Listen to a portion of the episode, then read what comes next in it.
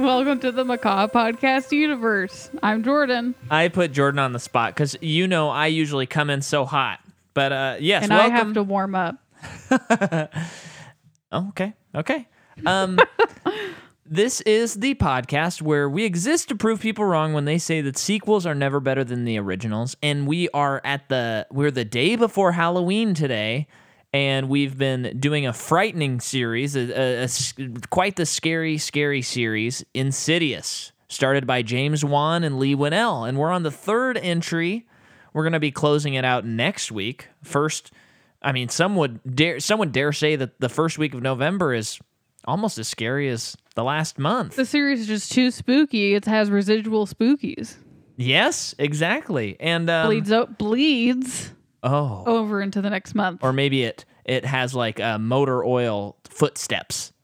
whatever that was. Yeah, I for some reason I kind of fixated on that, and I was like, they're definitely going to explain that that black goo on his No. feet, and that's okay. They don't have to, but I just thought that they were going to, because the you know the the previous movie, Insidious Chapter Two, was very into the details, and so was this one. I just thought that Not as detail- much, I would say.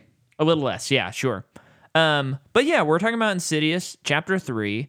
Um, this was both of our first time watching it See, if I mean uh, we don't have a sponsorship with them, but we're ready anytime. It was a YouTube rental, three ninety nine. Uh, we we were able to just cast it straight onto the TV, and every time I do that, I feel like I'm living in the future, and it's so fun for me. yeah, Um, because I felt like there was a time where either my TV or my phone did not have that capability. So I mean, every time I cast to it the TV, I am like, this is unbelievable. I allowed can't to be believe it. exciting still. The movie's written and directed by Lee Winnell. Um, well, maybe we should follow up on Lee Winnell right now. Oh yeah, because last time we uh, said that we were going to watch The Invisible Man that night. Yes. We did. We, We we did. delivered on that promise. And n- now, having watched this movie, we have seen all of Lee Winnell's filmography as a director. yes. Yes. Uh-huh. And wow, can't wait to see more from this dude. I thought, I mean, everyone thought that with Upgrade. Yeah. Duh. But it only continues to feel that way. Yeah. I think um, he is kind of doing something special out there. he is it's just that i had this thought when we were watching the invisible man which seth did not have to tweet that he was wrong because we loved it Yeah. And it it's was- true. uh, an amazing movie Yeah. um it's but- I, I, the more I think about it, the more I'm like, maybe it is my favorite 2020. I don't know. I think Palm Springs is still taking it, and maybe Relic. i'm but surprised by that but whatever Palm Springs hit like on every note for me. i mean it was it's really really good i'm not saying it's not good or anything Yeah. but um what was i gonna say oh i it just watching that movie and just thinking about him as a director and and he's written so much before he directed something yeah. So he's mostly he's mostly known as a writer. That's mostly how he's been paid in the film industry. Right, right. Um, but now that he's been able to direct, it's very exciting. You s- you get to see his full full vision because you know, Yeah. when you're a writer, um, the d- it's the director's job to envision what you wrote, and a lot of the times like that that's just it's ne- it probably is never quite what the screenwriter anticipated Right. whether that's good or bad. Um, so it is, I just was thinking about sometimes I just feel like people who are able to write and direct sort of feels like they have a leg up. And I know that's not, I'm not making that Yeah. as a sweeping statement because No. there are so many amazing directors today who do not write their movies. So you don't need to do that right, to, right. to be a great director. But his movies, the three the the three of them that are that exist are just like so unique to him. Like Yeah. it's like th- that's not that many movies, and it's already like that's a Lee Winnell movie. yeah, that is already how it feels. And he took what so to a little sidebar on Invisible Man, you know, that was supposed to be this like part of the d- the the dark universe that Universal tried to kick off in I think 2016 or 17 with The Mummy. And that movie did so bad that they scrapped all their plans. They had all these movies lined up. Like there was going to be an Invisible Man movie starring Johnny Depp as the Invisible Man. If, uh, that's the worst That would idea have been I've ever heard. an insanely different movie. Javier Bardem as Wolfman in a future Wolfman movie. I see it, but maybe that's because Benicio did it. Yeah. Um, But but anyway, so they were gonna do this whole thing, and then it failed, and then Jason Blum was like, "Hey, I got an idea. I know a guy." And previous to that, he hit, I think he also produced Upgrade. Jason Blum, I Cool. I think. Um, so he's worked with L- Lee for a while now. he knows the guy. Yeah, and so then he then L- and Lee writes The Invisible Man as well and directs it. So all three of his movies are sole writer and director credit. And the guy's uh, great. He is so great. I love Yeah. him. Do you know what the original Invisible Man what it is? Because I don't. It's an H.G. Wells novel. Yeah, I know, but like, did a guy accidentally create something that made him invisible? Oh, I Is that really the don't story? know. Because I just, you know, watching this new one, it's like the the theme is so clear, and Yeah. I know that that's not what the the story is about. No, I, I think the other books uh, more about like someone like a sci- I think it's like um, a Just a sci a sci fi thriller Yeah, of a like- different vein. yeah, like a guy you know has fu- makes like a serum and now he can go invisible and that's the whole thing but this you know this whole story was about like um abuse in a relationship and like male dominance and like and like a woman finding her strength and stuff like that it was so good crazy. and yeah, so big recommend if you have not seen it. It's really good. And I love another cool thing, especially after watching Insidious now, is it's like Insidious is a horror movie. Upgrade is an action movie with some horror elements. And I feel like It's in- a thriller. Yeah. Yeah, it's a sci fi thriller. and in Invisible Man, I feel like he was able to take both of those lessons he learned and like perfectly combine them. Yep, he into added one a movie. psychological element to it. Yeah. Although I do like Upgrade more. Yeah, but upgrade was kind of like it's it's sort of unlike anything else i've seen in, Yeah. a, in a lot of ways Yeah. so you always you you can't not. Let me start over. You're always gonna love a sci fi movie that doesn't feel the need to explain the sci fi part. yeah and the invisible man does the same thing and you don't doesn't Yeah. they don't explain it but you understand how it works right and that is when sci-fi is at its strongest well and and uh, yes i agree with you and um and talk about upgrade you know i know they have like plans for a tv show i don't know what that's going to look like but if i had a podcast that was movies that i want sequels from that would be the first one that i would do yeah because the movie ends and skip ahead listener if it's if you haven't seen it but it doesn't the movie end with like he is stuck in his brain yep and he doesn't know what's real anymore yep and for me like i was like this is a great ending but it's a perfect tee up for like the next movie he's just like doing his thing and then he's finding like glitches in his brain and he fights his way out of his brain you know what that, that would reminds be me of so cool is um john wick for some reason yeah because john wick 1 ends with how does that one end it just ends with him uh getting the new dog the pit bull and and he defeated the guy in the Okay, rainy so- docks oh okay because i was i couldn't quite remember but you know how like two ends Oh, where he's and like you're like, running and oh, all the I assassins. know what the third movie's gonna be about. Yeah. that's that's always cool. It's like if they did another one, I know what it's about. yeah, yeah. Um, so yeah, we we love the guy and keep making movies. Um, so this has basically like a, a very similar team. Um, I mean, I already covered the director and writer. Music is Joseph Bashara again, and then the cinematography. This guy is new to the series, Brian Pearson, who did, of course, as we all know, Step Up, All In, Final Destination Five, My Bloody Valentine, and he's done a lot of TV recently. He did like an Apple Plus TV show um, Cool. that stars uh, Jason Momoa Okay. about not having vision or something like that. Um, So he's blind. but it's like a world without vision, and Oh, then, and then I okay. think he can see. It's called see. That sounds like a cool premise. Yeah, yeah, it sounds cool. Um, So why did James Wan not direct this movie? What was he working on? um, I don't know what he was working on. Um, I I have very few notes on this movie. Um, there it was just one of those like, yeah, Jason Blum was like, "Are we ready to make another one?" And they're like, "Yeah," and then uh, James Wan said, "Yeah, Lee should do this one." Uh, there there this movie wasn't came out in really 2015. So he would have been working on Furious Seven. That is a pretty big project. Yeah, Uh, which I believe is the movie that people argue is the best Fast and Furious movie. Really? I think people say that one or the fifth one usually when they're talking about it.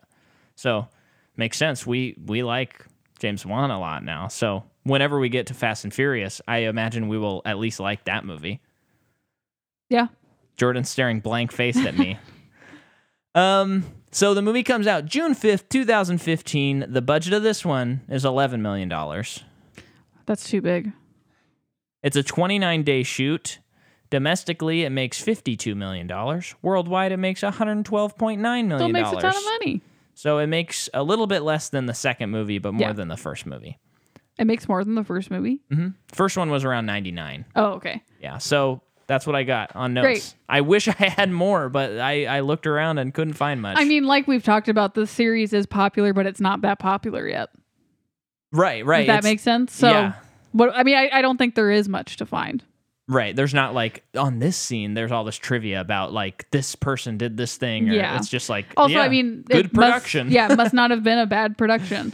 Okay, so um, Dermot Dermot Mulroney, that's a Hollywood name, plays the dad, Sean Brenner. Um, he is in my best friend's wedding, the wedding date, Young Guns, Hannah, the show, the show. Um, but I gotta see. He's in something else. I think though, it's that- older stuff that he's in. I mean, I recognize the guy, but I I don't know what I couldn't say like it's he's from this. it is quite possible that he is just in a lot and you have just seen him in a lot he reminded me and i know it's not the same guy but he reminded me of in scott pilgrim oh he's in friends well we wouldn't know that Right. but he's in three episodes so you must have a boyfriend character arc but um he reminded me in scott pilgrim the vegan guys he reminded me as one of the vegan guys oh, the vegan the police, vegan like police. with Tom Jane. yeah. When I know it wasn't him. Yeah. He's in, okay, yeah. So The Wedding Date, Must Love Dogs, The Family Stone, Dante's Inferno. He's in Zodiac. That's what we probably know him Okay. from. Yeah. Captain Is Marty he- Lee. I it, oh no. Okay, Captain Martin Lee. He, yeah. So he's a police officer. okay. I don't know. I don't know what, because he's definitely not Mark Ruffalo and the other guy. So he's probably the next one. Um, and then he's in Burn After Reading too. He's the star of Coming Up Daisy. right. The movie they see in the That's- theaters. Yeah. Okay. Yes. Okay. That's funny. Um, I feel like he also has a successful run in some TV show. He's That's- in J. Edgar, Abduction. So Oh, he's in okay. The Gray. Oh, okay. He's yeah. just in everything. Yeah, okay. He's an everyman. so what did what did you think about his performance? I'm very curious. He was kind of distracting for me because he because of what we just said. Like he is in everything. Uh-huh. So most of the movie I'm just like I can't wait to look up what this guy's in. Right. And then you just know in the back of your mind that when you go to look up what he's in, you're going to have a hard time trying to figure out what he's in because he's in everything. right. That's what I thought of his performance. I thought Okay. he was I thought he was good. I think that um in a weird way he he's like too put together to be a single dad to me. Yeah. I think they could have cast it a little bit better in that way, but he didn't do a bad job. Yeah, I I kind of I felt like he came together for me when he was like believing his daughter. From Yeah. then on, I was into him, but before I I was kind of like, what is going on with this guy? He also seemed a little too young to to be um I and this is probably just personal preference, Uh-huh. but like too too young looking to be the dad of kids that age. yeah. to me. But I, I, I don't felt think like that's he was- fair. I think that's just nitpicking. He, wa- he was in the right zone for me, but it was like all those scenes at the beginning where she's like, "Hey, Dad, what's up?" and he's like, "What's Quinn Noah? You're a blogger. Don't take pictures of food. That's stupid. Everybody thinks you're nerdy." I was kind of like, "Ooh, woof." Yeah. I mean, I think that's part of the Act One cheesy writing. right setting I, up the I felt like that characters. was like the weakest thing and it, and it was so like like even in 2015 i feel like making a joke about quinoa is like five years too old but that's to show how out of touch he is with everything. i know i know but, But all, the- also, not, there's not a lot of time spent on it. He's the only his character is meant to believe his daughter at some point. That that's really Yeah. it. So it's not like he wasn't written to be a, a layered person. He just needed to not believe at one point and then to believe because we didn't even it wasn't even written. you know, the the wife died a year and a half ago. Obviously, all of them are struggling with it, but it was not written that it was shown that. Yeah. And maybe it could have been a little bit more, but also it, I think that was I just like a, where they left that, but I think that's just a choice Lee made where it's like I don't want to spend that much time on it. right. That's gonna be re- that's gonna be the big hook at the end. yeah. So let's not think about it right now. That's how I feel. I just think uh, alo- his acting and the writing in hi- the first act for him were just like like so out of date. Yeah, I with felt with that like too. it was it was so weird. But but again, when he started believing her and like stuff, then I felt like he really shined. And that moment where she says, you know, you don't even care about mom or whatever, and he's like, oh, I see her every day. You, you know, Yeah, that was a good scene. like yeah, then I was like, okay, I'm I'm on board with this guy. yeah, But I remember at first when he showed up, I was like, oh, and I couldn't remember why, but I was like, oh, I love this guy. And then like two minutes later, I was like, oh, maybe I spoke too soon on that. But then by the end Yeah. of the movie, I, I liked he it. just his and it's probably because everyone know recognizes him to some level. He just reminds me of the '90s and early 2000s. yeah. He does so I have I have a 90s feeling haircut. associated to that. Yeah. And yeah, I think that his hair didn't make sense, but that that is like really zeroing in on things. Um, so uh, Quinn Brenner, the daughter, is played by Stephanie Scott. She is in Beautiful Boy. Oh, okay. Cool. Oh, don't act like you're impressed. We haven't seen that movie. no, I know, but I mean that's that was like a fairly it was like an okay critically acclaimed movie, Mm-hmm. so that's good for her. I still need to watch it. Um, Good Girls Get High, Oh, oh yeah. uh, Wreck It Ralph, Mary, Spare Room, At First Light, Okay. IT. So she is in a lot, but I think she's still coming up. Yes. She's also in Law and Order. She's probably someone's daughter Right. in Law and Order. Or a murderer. What what Mm-hmm. is her name again? Stephanie Scott. Stephanie Scott. I thought she was wonderful in this movie.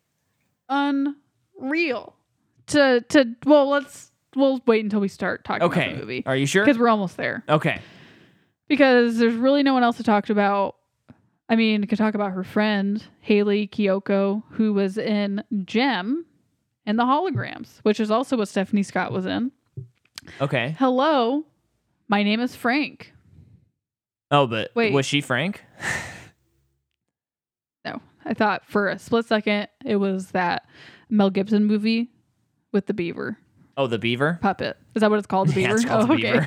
I just clicked on it and this guy looked like Mel Gibson for a second, like an old Mel Gibson. Yeah. Um.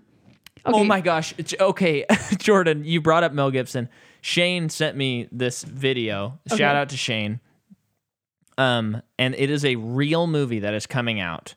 It's real. And and it is called um it's called like Kill Santa or something like that. It stars Walton Goggins and Mel Gibson.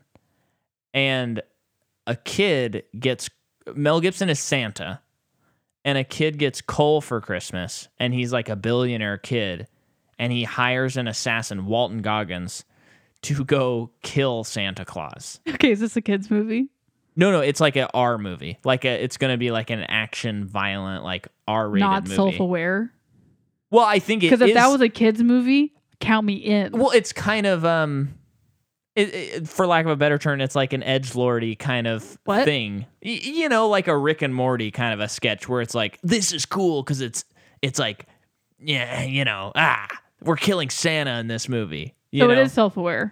it is, but not in the way that I like things to be self aware. I don't even know what to make of it. Having said that, it could have looked worse. I but it's- need to it's see very pictures weird- and probably the trailer. Yes, it's it's very weird that they're still hiring Mel Gibson to do stuff. That's more what's confusing me.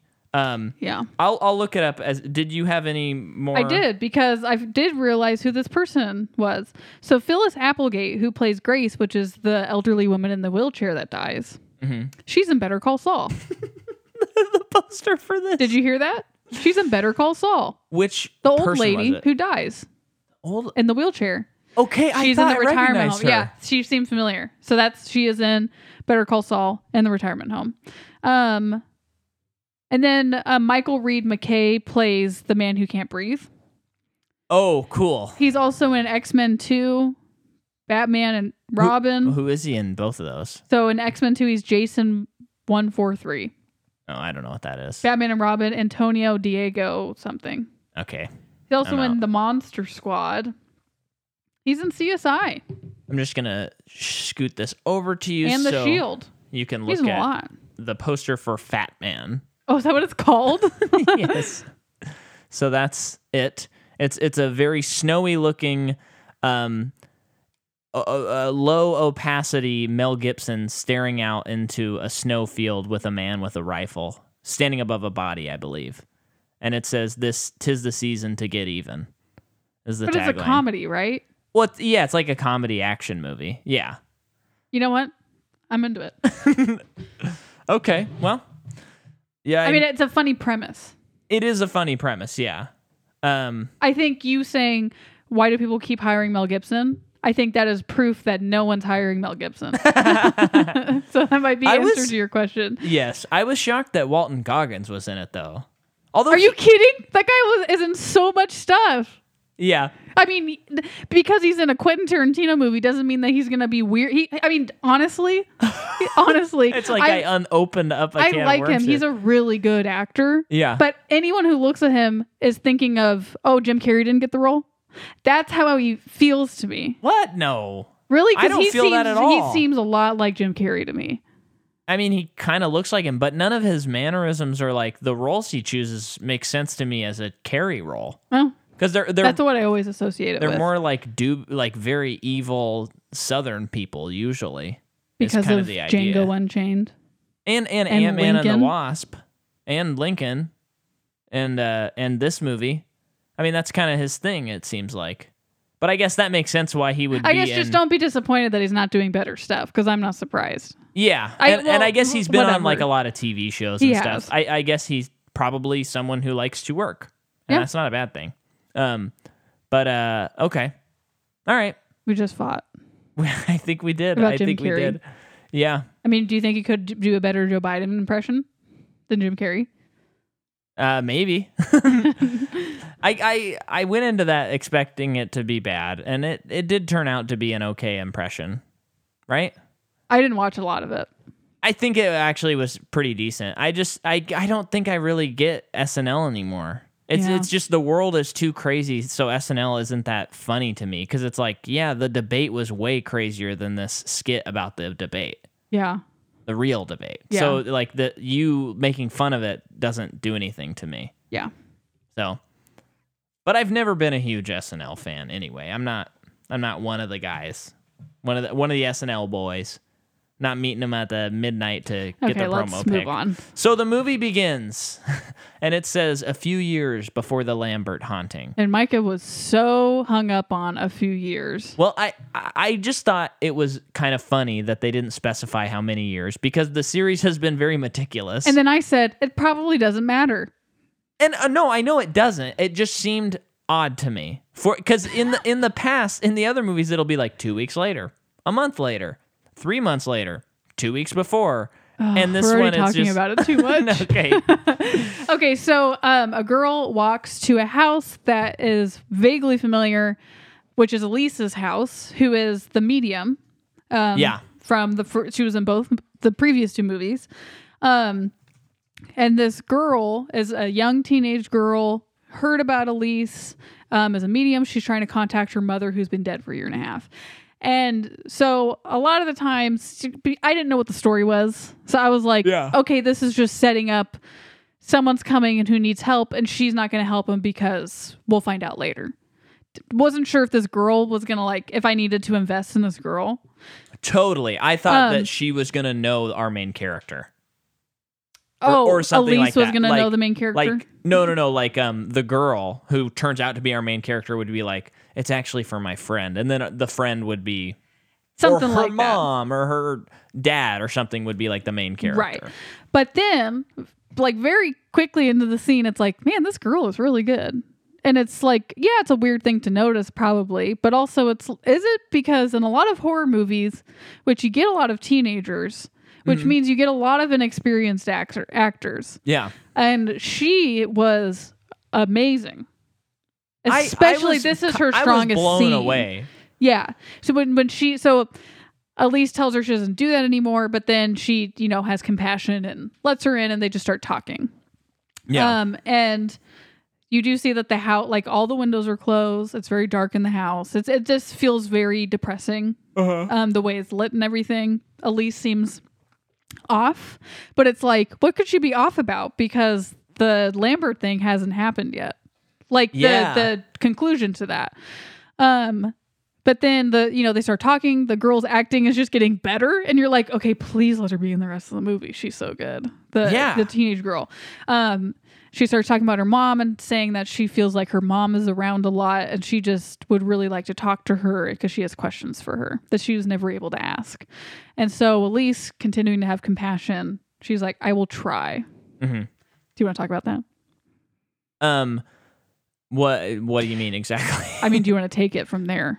Um, did we finish up that scene? 'Cause Okay, so Elise tries contacting her mother. I couldn't remember if she did or not. yeah, she tries, Uh-huh. and s- she is pulled out of it suddenly, and basically is like, "I can't do it anymore." Yeah. Toodaloo, on with your day. And and uh, they do, uh, uh, they're doing a good job because right away, you know, we know Elise, and it's like, why is she? What is off with her? I don't get it. Yeah, In in a good way, you're thinking like it's causing you to think, and in a lot of ways, this is really a movie about Elise, which is very cool. Mm-hmm. Yeah. that she gets the time of day, and that Lee was able to go. Yeah, that's that's who this movie should be about. yeah. Instead of trying to like retread the Lamberts or Even though something like that. this girl is in most of it, probably more of it. yeah. um because after that you then you know that scene ends and then we're really introduced to our main cast of characters which is her her her dad her brother's not really part of it but whatever she is a Yeah. brother um and you start to learn about her she is just your kind of like you know average teenage girl about to leave for college so has a lot of hopes and dreams Yeah. and ha- you know auditions for an acting school in New York, um, and doesn't do a great job. Get a James Wan cameo. Um, yeah, yeah, as he's a like the judge. the college theater guy. yeah. Who's Um, doing the auditions? I I like that. uh, Um, first of all, I think the sets in this movie are really good. Mm-hmm. I like their apartment. Yes, I like that whole building because it. What's cool about that building is it looks. It, it, it like it looks like yeah you'd live there, but it also doesn't look quite right. Yeah, it looks old. in in a but it I like it's very easy to be like yeah there's a weird like haunting thing going on here but also like it, it's not it's not when you watch a movie where there's like a crazy rundown thing and you're like no one would ever live there Oh no. you know like this feels it's just like kind of a little bit wrong well, you like you know there's history yeah in a place like that. Um, whether it's good or bad, we don't know yet. right Um, but yeah, I would agree that some of the sets, especially with her audition, wherever that theater is, yeah is amazing. Um, and they're kind of they're at least kind of like just whetting our appetite on the scares. Like uh, so far, you know, we're a few minutes in, and it's kind of like, you know, it's ta- he's taking his time. You see this weird man as Mm. Oh she's, yeah, like waving at her. Yeah, like a he's- he's silhouette of a waving. man. and then and then she goes outside and she's talking with her friend, and then she is crossing the street and she looks and sees the waving man. And it- you can at this point you can see that he's in like a hospital gown. Yeah, Like that's about all the more you, the detail. And then one of the most brutal car getting hit by a car things I've ever seen in a movie. very upgrade esque like that. Like nuts. yeah, she just gets hit by a car. And it, you see the whole thing and you see when the car stops and her body drags across the street for several feet because that's what would happen. And Yeah. it's like, oh, okay, so she's dead. I know, and and I thought so. Here's here's what I thought the movie was gonna do, and I I like where the movie went. I also would have liked this. It probably makes sense that they didn't do this because it happened so early. But I thought, okay, she's dead now, and, And, then the movie is her in the afterlife. it was gonna be her in the afterlife, and then her body like taken over, and there. But I guess that's kind of Oh, the I kind of plot. thought that that's what was going to happen. yeah, I guess that's sort of the plot of both of the other movies as well. But I thought it was going to be kind of weird if she was dead and Yeah. then she got brought back to life. You know? Yeah, but at the some whole thing point. about her being dead, like let's say she was dead, medically, it's like, so does this movie take place over seconds in real time? right? because I don't think that like she would be dead. Well, I, I guess the only way that would work, I guess, what you're saying is someone possesses her. Right. That makes sense. Or, or if she is dead for like a while and she's like fighting for her body and then she like comes out of the casket at the end of the movie or something. That but would that be a- might be like way over the top. Yeah, that would be like much more fantastical than what these Yeah. movies already are yeah. to some degree. But Um, what, what I thought was cool, because I mean we have seen this, but it felt like a fresh angle on it.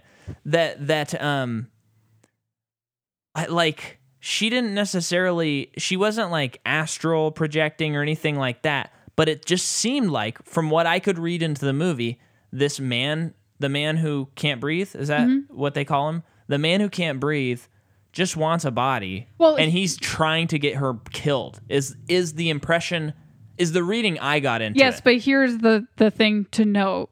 So yes, however, Elise does discover that this man used to live in this building.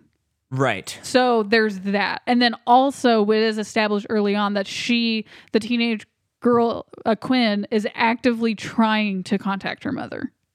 Because remember at that first scene when Elise can't do it, she she said, "I can't do it, but do not contact your mom." Like Yeah. stop trying. Yeah. And that's why because she kept trying to reach her mom, but that's she was never talking to her mom. uh-huh So that's explains how she's you're seeing this thing more and more detailed the more she sees it because it's as if she's inviting it without knowing it. yeah So that's why when Yeah. she dies, that's like the first thing she sees is this thing that has been following her pretty much. and it like scares her back to life Yes. but i i just thought it was kind of interesting that instead of a- as in the previous movies the the evil spirits are just like trying to get in the bodies Yes. but it really seemed like this guy was trying to kill her to, so that he she can be his pet. Yeah. So, yeah, and so that was they like a explain- fun, fresh angle Yeah. on that. And I, I thought that was really cool. Yeah, I, like that. that is truly just like what that's really what you want from a sequel of something. And not only that, we've already seen two movies. Right. And like the second movie was still different than the first movie. So they did it. So to do it a third time, they could have just kind of done the first movie again. Yeah. But no, they kept the same concept of astral planes and the further, Yeah. but applied it to like, but it also can work if you die yeah. and come back to life. And one thing I want to insert, um, because in the previous episode we were talking about movies that like the way Insidious two like recontextualizes the first movie by like them visiting Uh-huh. and changing things. Um, I had forgotten that in Back to the Future two they go back to the fifties and they they Marty and I think Doc Don't they as do it in well. the first movie?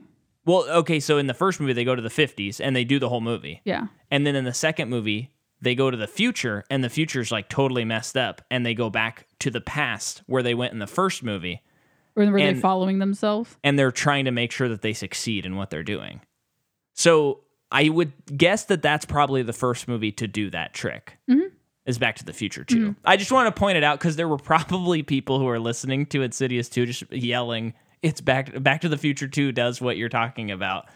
So, anyway, like that and Endgame and this mo- and Insidious 2, I feel like they all do that thing where they go back and they they try to do things you've already seen in a different way or whatever. So, anyway, just wanted to point that out. Okay. But Didn't- so I didn't think that. I wasn't thinking about those other things when we were talking about it. what do you mean? That that's happened before because it just oh, it feels so normal now that that's in a story, like Oh, it's like yeah. a time travel type thing. I know this isn't necessarily time travel, but that that's a thing that happens a lot in time travel stories. Right. I I yeah, okay. It's just interesting. Yeah. Yeah. Uh it's just it's just always crazy when I, I think for me it blows my mind when they they go back to like a different movie and they're showing like different angles on things we've already seen because I'm like, how did they like on a technical level I can't figure out how they would do it so perfectly. Yeah. And no, so- I no. There's no way. It's it's like can't compute. yeah, how I and so feel. it always just kind of blows my mind. Um, but so we're we're at El- um Elise's house, and she's sleeping with her husband's sweater, Mhm. and that's like really sweet and touching. It's sad. and so sh- it's like, oh, okay, so she's depressed because her husband's dead. yeah, and you're like, He probably did died s- s- like not that long ago. Right. If this is how she's acting, and she has this g- really great um uh golden, Golden retriever. retriever. named Warren. Oren, Oren? you know, like from Parks and Rec, Oren. I don't remember Oren. It's the he was the creepy guy that they were like Oh. never talk to him for too Yeah. long. But uh great dog. He's got just the, the right amount of gray on him that you go, "Oh, he's and seen he some seems to have miles." his own little psychic touch, which I mean, a lot of dogs. That's kind of a thing. No, I think that's cool that she kind of has like she's in touch with the dog in Yes. addition to like like if he senses something, she knows that something's Something up. is there. Yeah. So that's cool. Yeah. um. So yeah, she has a vision, and her s- s- trying to go to sleep has a vision, and wakes up, writes Quinn Brenner in her book. Yeah. And then closes the book. That's kind of it for a little bit. Yes. And then we see that um, Quinn has like like she broke her hips, I think, and her knees she broke, and stuff. broke both of her legs, Yeah, and she has these huge casts. so she's bedridden, and it's Yeah. like, what? You're taking away the use of mobility in a horror Yeah. movie. also, just kind of a a that is a- classic king move. It is a no. Tr- it is a classic King move because it is such a risk to take that away from a main character. Because usually that wouldn't even happen until the end of the story. yeah, But no, we're starting there. and and if if uh, jump ahead for Dark T- Tower spoilers, but if you need another reason to read the Dark Tower books, the beginning of the second book out of eight, Roland gets his his gun. He is a gunslinger, and he gets his like fingers um, eaten by these lobster monsters or ripped off, and so he can't use his good finger. And you're like, wait, And he there's still kicks ass. well, when I read that, I was like, okay, surely this is a dream or whatever. And then I, And that and that's the book too, where he is in New York City. yeah, Just so people know, he is not from our dimension. yeah. So he's in- again. skip ahead if you don't want Dark Tower. yeah, spoilers. but remember he he has that wound, and he's they're getting um like infected. yeah, and they need he needs aspirin but he doesn't even like i think someone at one point says like oh let's get you some aspirin and he doesn't even know what that is yeah. And when he takes it, it's like morphine to him because his body's never Yes. had something like that before. But it was just crazy because I was like, okay, you're taking away like what he does. And and and I'm like, well, he's surely gonna take this back. And then the whole series, he's always struggling with his. I think it's his right hand. and then eventually throughout the series he gets arthritis Oh, that's right. yep Oh, Really I great. love that series so and much. just fun fact for people with the shining because i know most people have seen the shining but maybe have not read the book and maybe skip ahead of this but also the book's been out for so long Right. you didn't know this he stephen king breaks wendy's back Oh yeah, in the book. He breaks her back. And Hollernan, the chef who comes back and dies in the movie, does not die in the book. I think it's Halloran. Hallernan, sorry. It's uh, kind of hard to say. Yeah, but it's a weird one. he gets his jaw dislocated from his face, but he doesn't die. Right. Yeah, Be- because he's using a croquet mallet and not not an an axe. axe. and it's just like surely everyone's gonna die, right? and Danny's fine. Yep. Well, until Any- you read Doctor Sleep. Yeah. Um. So, uh, I I'm always gonna be grateful for a Stephen King little divergent in the road. Um. So there's this great scare that I wanted to make sure we talk about where she's in her bed and she knocks on the door where her kind of like maybe a future boyfriend Mm-hmm. like crush who lives in the building is Hector. She knocks, she goes, "Tsh, tsh," and then she hears, "Tsh, tsh." and then I just didn't even consider that not being Hector. Mm-hmm. And then she texts him and she's like, "Oh my gosh, so you think I'm cute?" You know, she doesn't say that, but But she says, Did I wake you up? And he says, I'm not at home. yeah. And you're like, "Wait, what?" And That's she not tries good. knocking a couple of times, nothing. Yeah. She even tries like a couple times, nothing. Yeah. And then and then I think um Oh no, so that's a different part. But yeah, so the, I think she gets thrown out of bed in that scene, Yeah. which not good. I don't like that. It very early on in a movie about a haunting, uh, you you know that she's not experiencing it in her brain.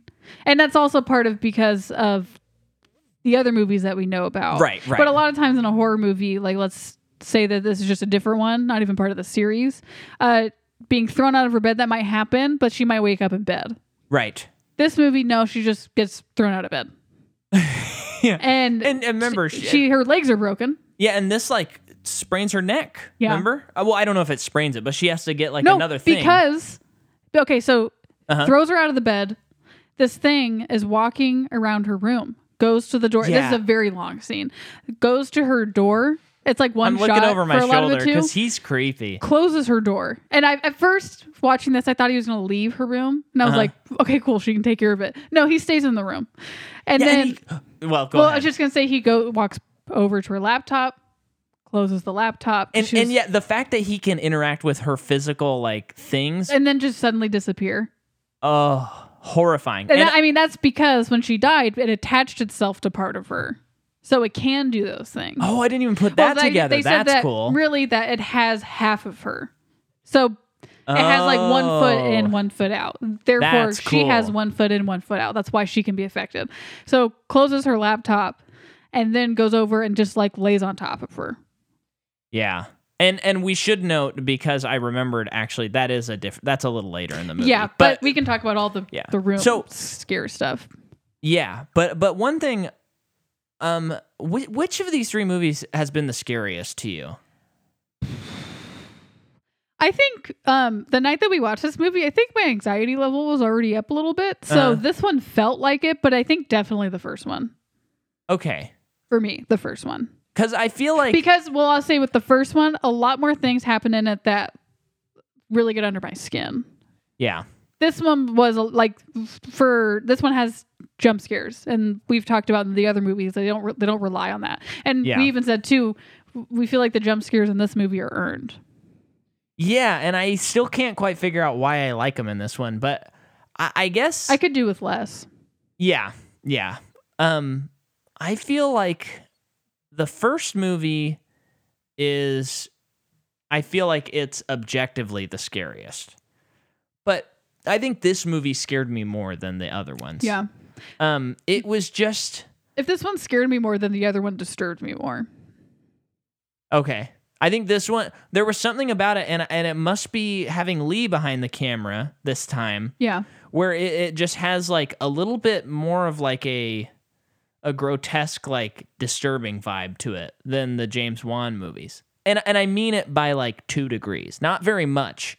But I, I think like like the like the lipstick demon, he's really scary, but he's kind of cool. yeah Like this guy, the man with that that can't breathe, he's not cool. He's just scary and gross. yeah And and, and, I you can never really get a good look at him yeah, and I kept waiting for the moment when I'd be like, "Oh yeah, he looks really cool." And then when you finally did get a look at him, I'm like, "I don't want no get get him out of well i here. I, think don't want part to of see it him." too is he was a person that existed at one time so like Yeah, he wasn't like a a fully demon Yeah, and then he also yeah. wasn't the woman in black who was a man that dressed up like that right. Yeah, that's a good point. Um, but yeah, I, this movie kind of got under my skin a little bit more because Insidious one and two just were like. Again, I keep saying poltergeist, but it had that same feeling of like, oh, this is kind of fun. Yeah. Like it's scary, Yeah. but I'm loving this. Keep it coming.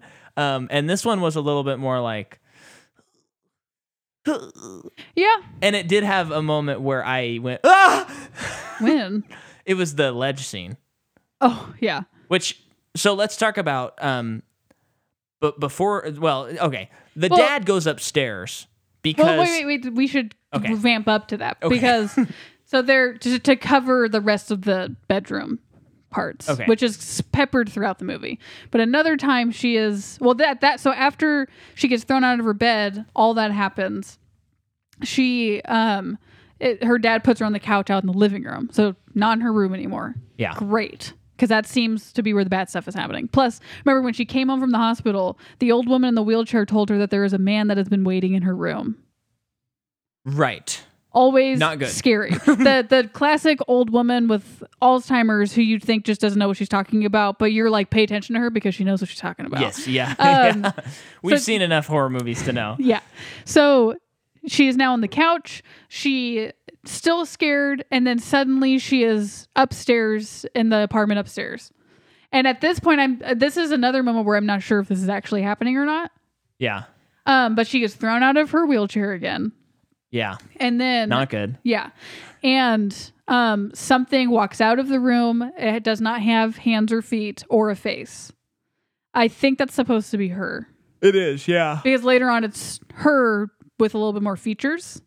Um, n- don't really care for that kind of scare stuff. Honestly, it doesn't really scare me. I guess is what I'm trying to say. Um, like in movies, when they always put it in the trailers too, and I don't know about this one, but w- if it's a horror movie and there's a trailer and there's like haunting stuff, they're always going to show the person crawling on all fours, whether or not their heads twisted the wrong way Yeah. or their their legs are all bent the wrong way. Why do they always show that in the trailers? That's supposed to be scary, but now I'm like desensitized to that type of. Oh, that's really Walking? interesting. Yeah. Yeah, because I didn't find it very scary in this movie. I will say though, I'm glad that this one had a purpose because most of the time when I see that in a scary movie, it is purely just supposed to scare you. Like, but- that's weird, huh?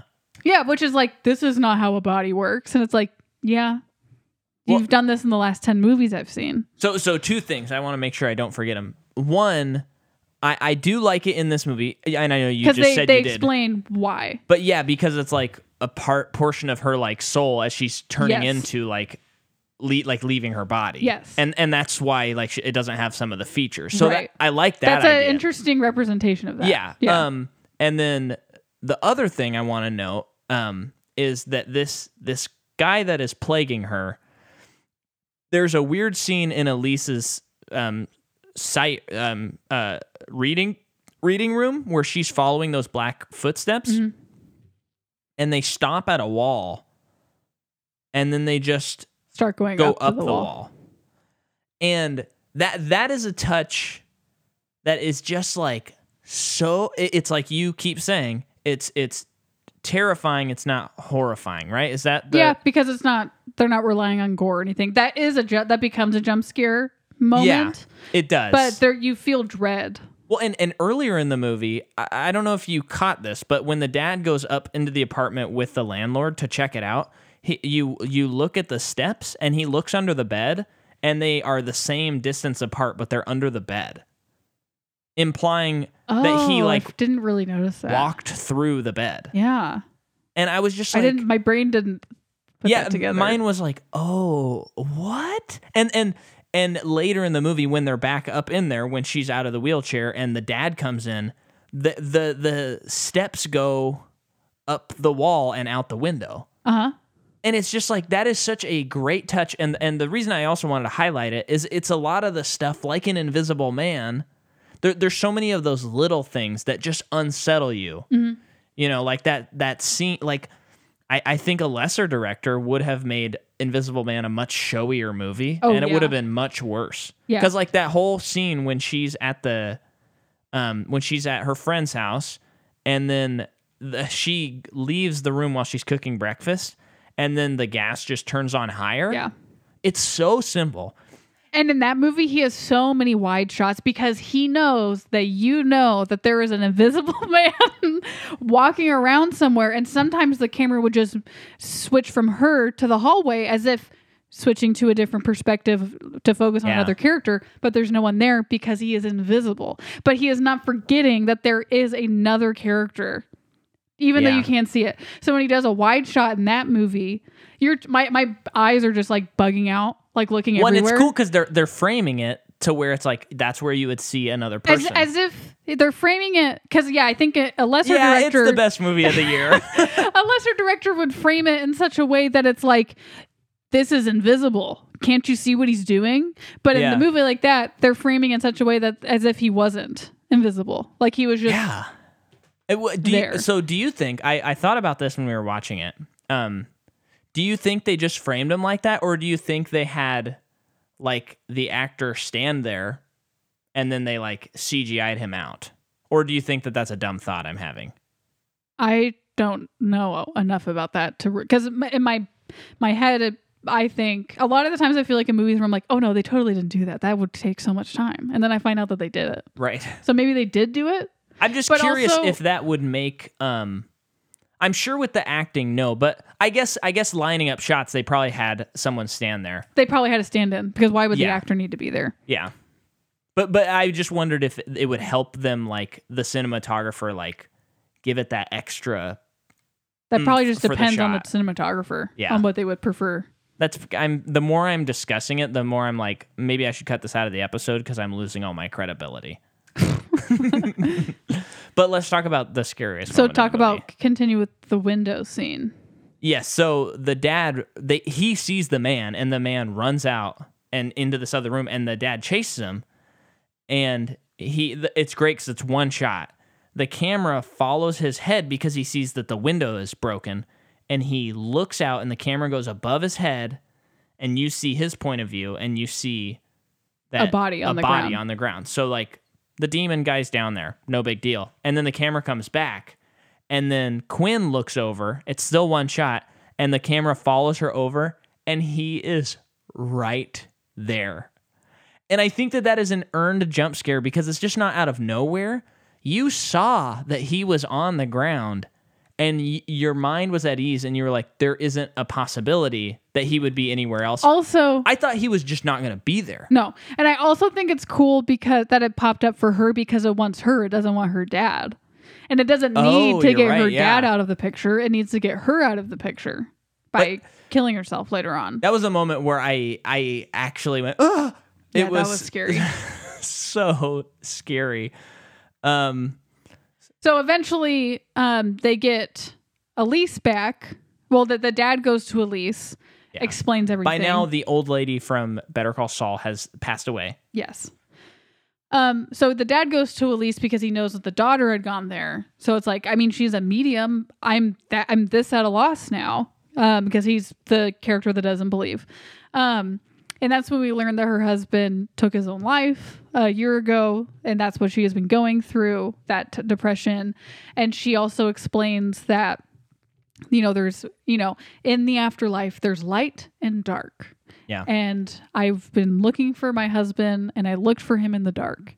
And when I went there, uh, a parasite, a woman, uh, attached herself to me or like came to me and told me that she was going to kill me over and over and over again and says that like basically you know i will be the person that kills you Yeah, you will be the i will be the reason why you die whenever you do it and that also explains why elise has not been able to um, do her practice because of fear of Yeah. this woman um What so what did you think about this tie-in because they're talking about the woman in white who does kill her in the f- end of the Black. first movie.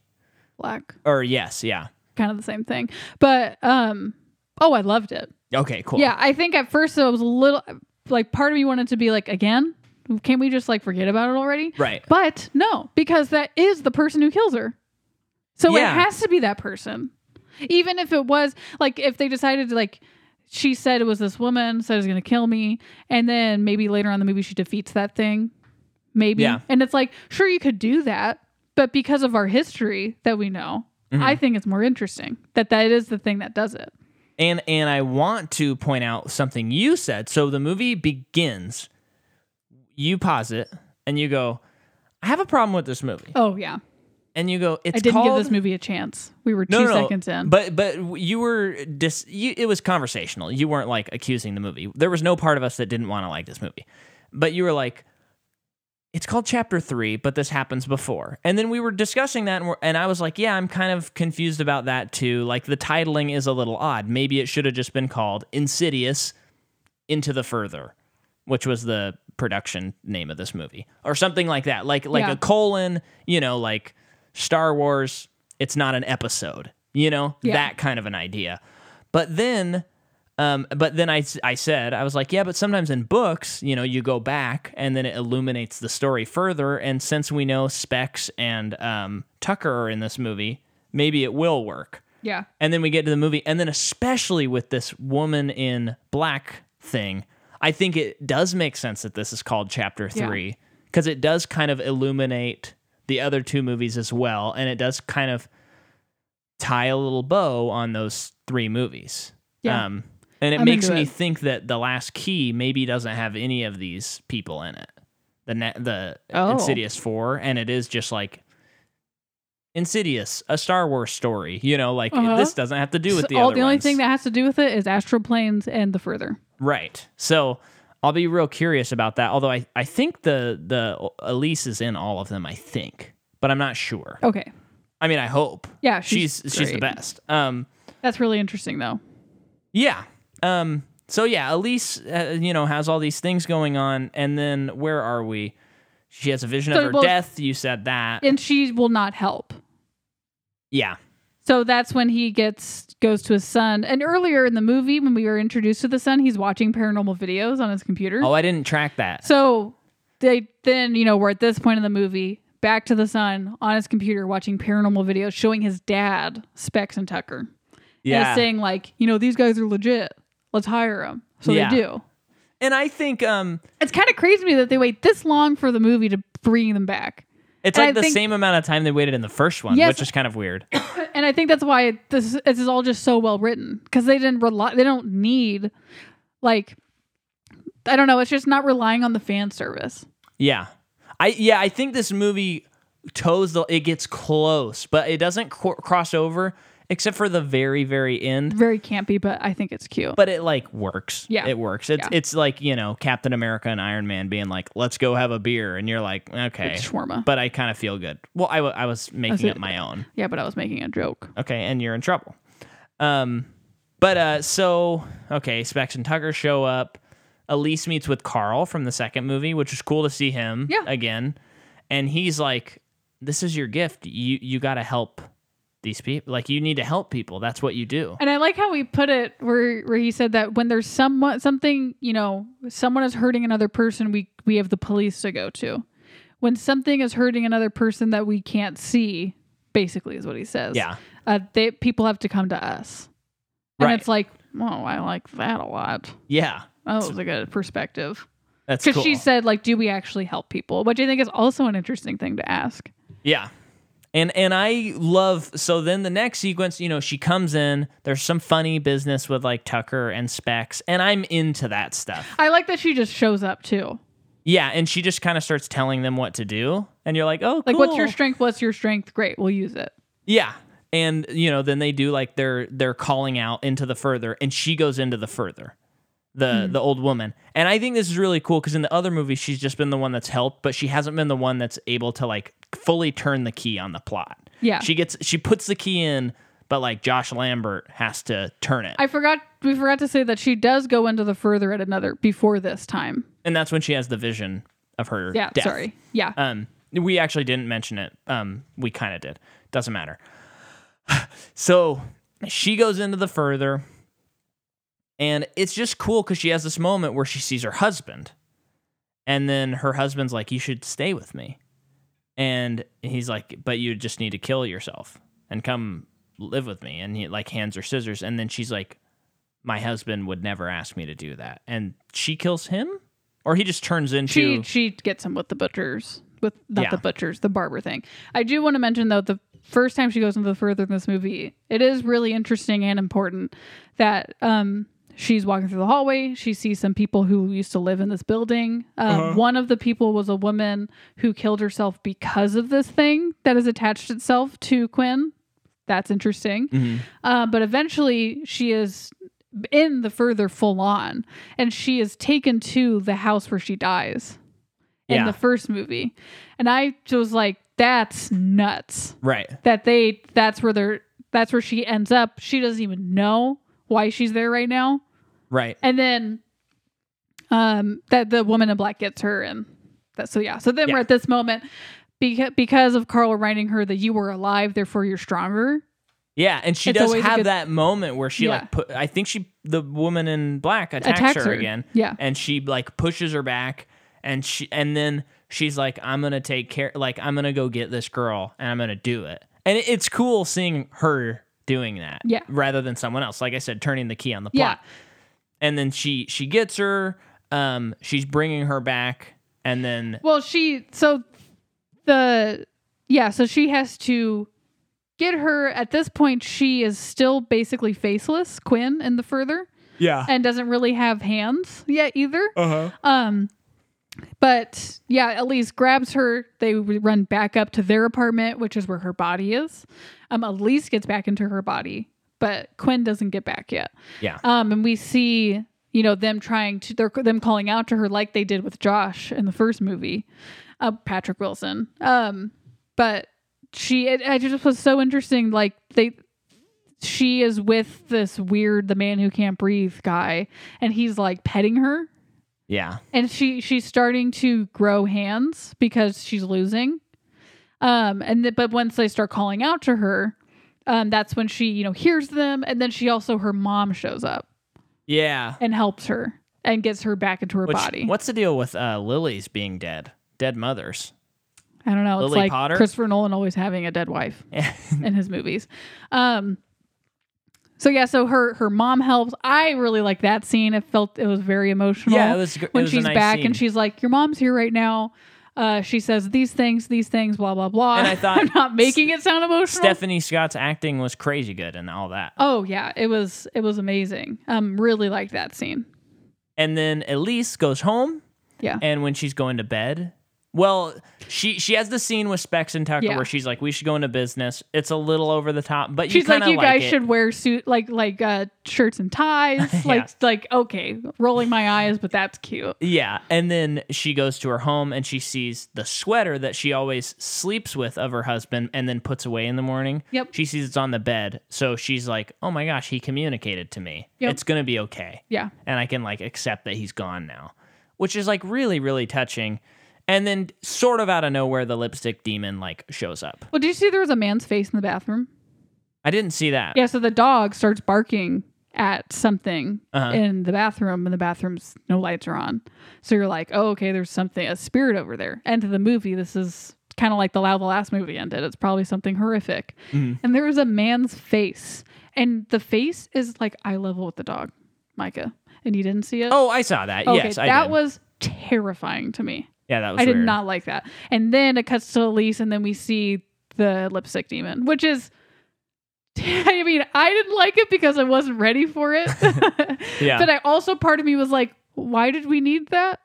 also I, I I think it sort of breaks the logic of the movie a little bit because that was plaguing um the sun. Yes. So I don't know why he would. I think show it's just Up. a, you know, classic callback. Uh, but for, thing. for these movies who that are pretty tightly written in Yeah. terms of their chronology, it, it was a little like okay, that's kind of sucks that you added that. Even though I wanted to see the lipstick demon more, Yeah. it was like come on, that that was a bit of a like oh, okay, Yeah. But um, all in all, I thought the movie was good. Um, I I I feel like it's about time for people to kind of start reevaluating maybe this this uh, you know, this past twenty years of horror and some of these movies that maybe are like, oh, that was just like the teenage movie. Because I I nobody talks about Insidious. Uh, well, we've talked about how people don't really talk about the series that much, but um you know, I know when Insidious cha- the last chapter was coming out, it was like I was like, "Oh brother, another one of those movies. How many are there? 20? Who cares?" And now I'm like, "Mm, it's probably good. Yeah. I know that it's the lowest rated, but all of these movies are like not that Oh, high Been very rated. consistent. And why do we need something to be rated R to consider watching it? When, Oh, I, in meant, a I certain- meant the Metacritic. No, I know, score. but I'm talking more in Oh, the other okay. way of like Yeah. when you're gonna watch a horror movie. I think you know when you see that something's PG-13, you think it can't be that scary. yeah, Um, so it's it's like if you do see something that's not a rating you expect, don't write it off right, because it could still be pretty dang scary. right. It doesn't have to be directed by Ari Aster or the guy who did The Witch Mhm. to be a legitimate horror movie. You Yep. know, it can be good horror Which is still. Funny, I I'm just curious where their careers will go. I think they're both really great directors. Yeah, Um, but Uh, especially what Robert E- Eggleston, I think. Eggers or something. Eggers, yeah, I I'm- think so. curious how long they'll last. I Yeah. think they will last a while because they are really good and they make really artistic movies. Um, Yeah. But it, it is like when I have kids and stuff, this is going to be weird, sounding weird, showing horror movies to my children Yeah. at the appropriate age, of course, and if they think they can handle it. But like, I would not be showing them their movies probably if, for a long time, if not oh, yeah. ever. I mean, that's because they're um, very mature. But I, I guess what the way the reason I say like bring something like that up is like which what will age better Sure, sure. is what I'm trying to say. Yeah. I think. Yeah. It's it's That being said, interesting. like I said in the last uh, episode, Hereditary is one of the scariest movies I've ever seen. We'll probably, we'll definitely never see it again. yeah, But it is also one of the best scary movies I've ever seen. it's just funny, and you know, it's like, uh, you you, I, you wonder you wonder how much just association goes on with movies. I, I know I know for me it does affect my opinion a lot, but like if you slapped A twenty four at the beginning of Insidious, would it be like hi- you know hipsters for lack of a better term all over like oh yeah I love the Insidious movies. Of course, it's an A twenty four movie. Do A24 do the Robert Eggers movies? Yeah, Yeah. yeah, That's and funny. they do the Ari Aster movies too. Yeah. which are great movies. I, you know, I but, But I um, mean, now when I see a Blumhouse in front of something, I get, I'm like, my interest is piqued. Uh, Right, right. Um, yeah, the the horror conversation is so interesting. This has been, like you said today, it's like a very nice palette change for our um, podcast. You Mm-hmm. And know, just doing I- martial arts before this, now Yeah. horror. It's like for me, both of those genres are I'm not very well versed in, so I feel like I'm learning a lot and like Yeah. watching a lot of different movies in both of those. Yeah. Um, And I feel like this is the first one in a long time that I'm not fatigued on yet. No, it's been pretty interesting. And if you know, if the next one's bad, then it's like okay, one of them's bad. Yeah. you know. But uh it is we are two away from our next series. So we should announce it. Okay. Um so well first of all tomorrow is our Halloween episode, so make sure you watch Mortal Engines because what's more scary to a Hollywood producer than a failed f- film franchise? Um and then in 2 weeks we start our new series, so uh rent it from the library, go wherever it is. We're starting dun dun dun dun dun dun dun dun dun dun. The Terminator. All six of those bad boys. Ridley Scott, Not Ridley Scott. James Cameron. James Cameron. Ridley Scott did Alien. Yep, it'll Whoops. be. And and we are doing we're we're doing Terminator, Terminator Two, Terminator Three, Terminator Salvation, Terminator Genesis, and Terminator Dark Fate. And I just beg listeners, please just take the journey with us because I know I will not have that much fun. Well, I'm gonna have fun. I uh, yeah. Well, we'll uh, you know we'll talk about it when we get there. Yeah. But um yeah. So we're gonna get terminated. Um, we will be back. we will be back. Oh, okay. Uh, you get it? Yeah. Okay. Uh, thank you for listening and um, go to patreon.com slash Micah McCaw. Sign up for three bucks. Yeah. It- it- here's the other thing. Uh, in two days, our bracket, our new bracket starts and it's fan pick. But if you're a patron, your vote counts as two. It's going to be on my held on my Instagram, maybe yours too. We maybe we'll go back and forth. I'm not sure Yeah. um, at out underscore of underscore Micah or at JM underscore macaw. yes, and uh, it, it'll be a voting thing. There's 16 uh, possible series, and when we finish Terminator, we're gonna do whatever wins. So make sure and go there. It'll be on Instagram stories every single day for 15 or 16 days. Um, and then yes, go to patreon.com slash Micah Macaw. Your vote's gonna count as two. Plus, if we get one more patron, we're gonna release the Winnie the Pooh tapes. Come on.